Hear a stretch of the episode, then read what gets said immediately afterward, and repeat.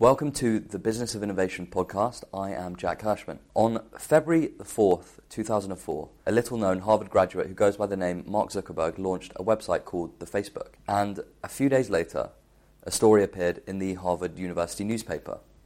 The first line read Mark Zuckerberg grew impatient with the creation of an official Harvard Facebook, so he decided to take matters into his own hands. When the story was released, just 650 people had joined the site. And this, of course, was just the beginning of what would become a tectonic shift in the way that individuals would interact over the internet. Now, it wasn't long until it became the world's most well known social networking website, one which would eventually reach way beyond the Harvard campus to encompass nearly 1.6 billion active users every month. Now, Facebook have some pretty exciting plans going forwards too, and we were fortunate enough to be able to interview its VP EMEA, Nicola Mendelsohn. So first off, um, I, I, I, love looking after EMEA, uh, Europe, Middle East, and Africa. It's a diverse, con- you know, continents coming together. It's over hundred countries, many different uh, languages, cultures, peoples coming together, and it means I get to travel a huge amount. So I, I travel about 200 days a year, uh, and in the last five weeks, I've been to Nigeria, I've been to Ghana. I've been to Turkey, Dubai, I've been to Switzerland and the UK. So you get to travel a lot, you get to see a lot of different people. And that's a wonderful thing because that's something that I've always enjoyed doing. But also to see the impact that Facebook has on people's lives, how people connect, and how it helps grow businesses. Our business, Facebook, has always been global. You know, our mission to make the world more open and connected, for people to share more, that's global. You can't do that in certain pockets of the world. Mark Zuckerberg, Sheryl Sandberg, they travel a lot. Uh, they've both come and will be in this region in the first quarter of this year. Sheryl's already been here. She was in Davos, she was in Berlin, uh, and Mark will be here in, in, a few weeks just going to uh, Mobile World Congress and also to Germany as well. So actually, they're interested. They want to see what's going on in the markets. They're interested to get the feedback as well from hearing about how different businesses are using it, how people are using Facebook, and how we can make sure that we're really addressing the needs that we can make better products for people in different parts of the region as well. Nicola's journey to her role at Facebook has most certainly been an interesting one, and she comes from a distinguished advertising background, having spent around 20 years in creative agencies. She was the executive chairman of the award winning Karmarama and also president of the Institute of Practitioners in Advertising, which is basically the overseeing board of advertising. And she believes that her past has had a really huge influence on how successfully she performs her role at Facebook. Uh, my background in agencies and the strength of a good client agency relationship is all about partnership. And Facebook is a business that's all about partnerships. We want to make sure that we can help our clients be the best that they can be and get the best return on investment for them uh, from their, the advertising that they place with us. I also think about the fact that more and more of the, the things that we see is that clients want to do better creative work, agencies want to do better creative work. And so the fact that I've got a 20 something uh, years experience of working in a creative agency really gives me a good grounding to make sure that I'm able to help facilitate those conversations. And that's especially true if we think about you know, if we think about the last hundred years from an advertising perspective, there wasn't a huge amount of innovation. Probably the 30 second was the big significant innovation. And we've seen the shift to mobile, and there's so many new, interesting, creative opportunities. Off the top of my head, thinking like our new Canvas products or Carousel. And so being able to help facilitate those conversations, uh, I think has stood me in good stead from my agency background. The shift to mobile is certainly an important discussion, and it is no secret that Facebook has made a huge transition towards mobile in recent years. Arguably, its biggest transition in the entirety of the business's lifecycle, which in just 2012 made up a tiny proportion of its overall revenue. These days are now long gone, with an overwhelming majority of users choosing mobile to its desktop counterpart. And figures released suggested that of the 1.59 billion people using Facebook every month, that 1.44 billion of them are using it on mobile devices. It represents what is arguably the fastest and most profound shift that's ever happened in technology because it's more than just a computing shift. The smartphone is more than just a computer. It's also your main communication tool, which in turn represents another platform shift altogether. So, really, what you need to do is think of this as a double shift. In the past, phones just gave you access to phone calls. Today, the phone gives us an online, multimedia, integrated experience that includes voice and video communications too.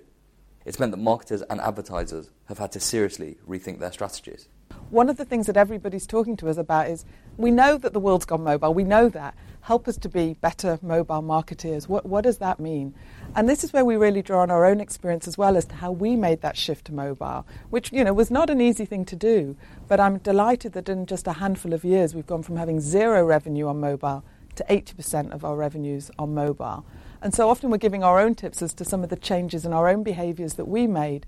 For example, I'm hearing creative agencies now saying to us that the creative director insists on seeing the work mobile first rather than at the end of the process, and clients saying that as well to us. So there's a real desire about how we can be mobile marketers and how to be mo- best in class mobile marketers as well.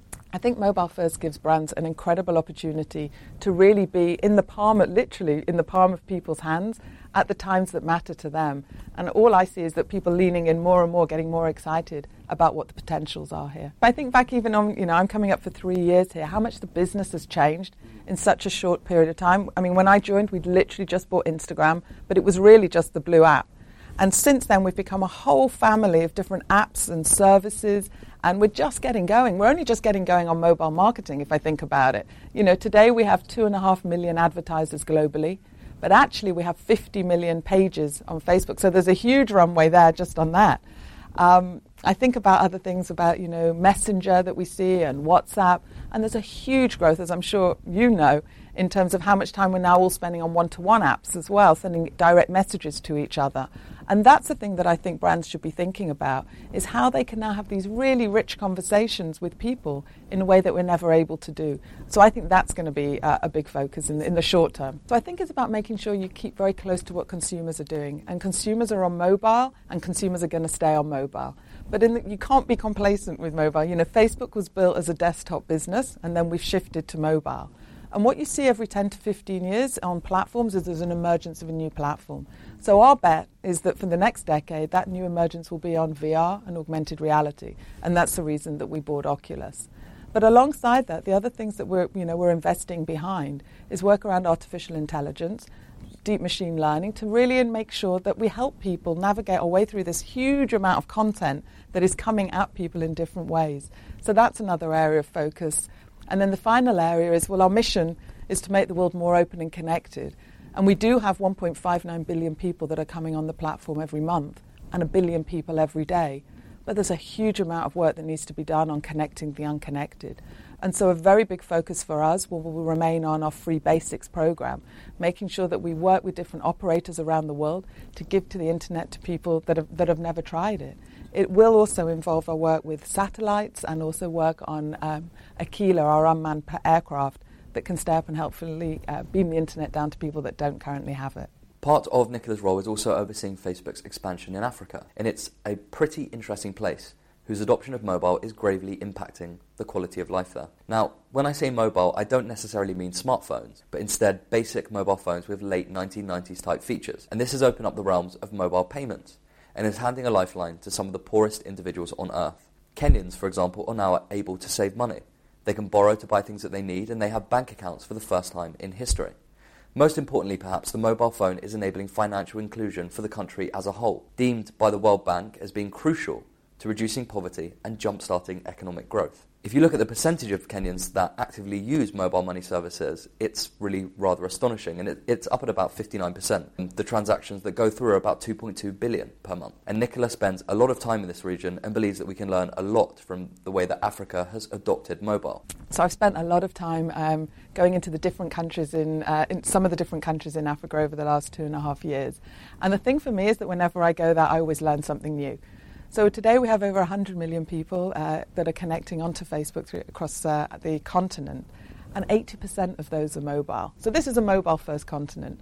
And actually, I always learn things because if I think about my trip to when I was in Kenya, you know, the sophistication of M-Pesa and mobile payment there far exceeds anywhere in the world.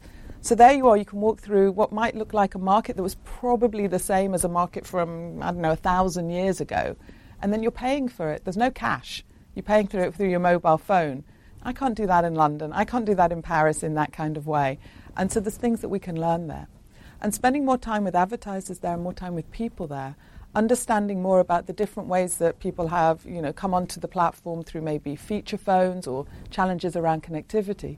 We've actually adapted our products to make sure that we can really give the best service uh, that clients can come together and talk to consumers through using things like our bandwidth targeting or even our, our slideshow uh, new product as well. So things like the, the bandwidth targeting that we can offer, actually it's pretty useful anywhere in the world. So why send somebody a video if they're in a connectivity area where, or you know, getting not fast enough speeds?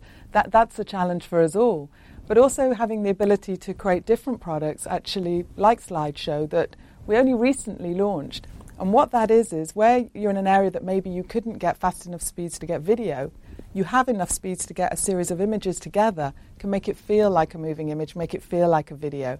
And Coca Cola recently did this. They created a campaign which was all about music and entertainment, and it went out and actually it doubled their expectations in terms of what they thought. They got two million people that enjoyed and watched and partook in that, in that particular execution. Now, perhaps the most interesting change really has been the uptake of visual. And there's no doubt that consumers are the ones driving corporations these days. Perhaps it's the quality of our screens improving that have made it a more pleasurable experience to watch any kind of media, or the lower cost of data that make videos and images more accessible than ever before. Facebook and marketers around the world have had to adapt, and this certainly isn't going to change soon.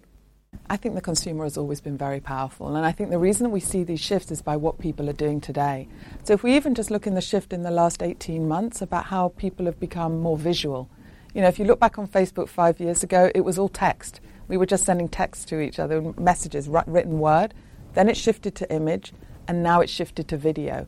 And in 18 months, we've gone from 1 billion video views a day to 8 billion video views a day. And it's just going to increase. You know, Cisco tells us that, you know, 80% of the traffic in the next two, three years is going to be video. So expect to see more and more things that are video first. Think about the emojis you send. Think about the images. And why? What's behind this? Well, we know that you a picture tells a thousand words. MIT actually tells us that you absorb a picture 60,000 times quicker than the written word. And so pictures are being used to help us navigate through this and that's what we're seeing from consumers as a trend. Well, I think we're going to see more and more people uh, taking up video and using more video, and actually new formats that will emerge around that. And we've just started. So if you think about the fact that 360 video now exists, and that you can buy now cameras that can take a picture of everything around you, that's really exciting.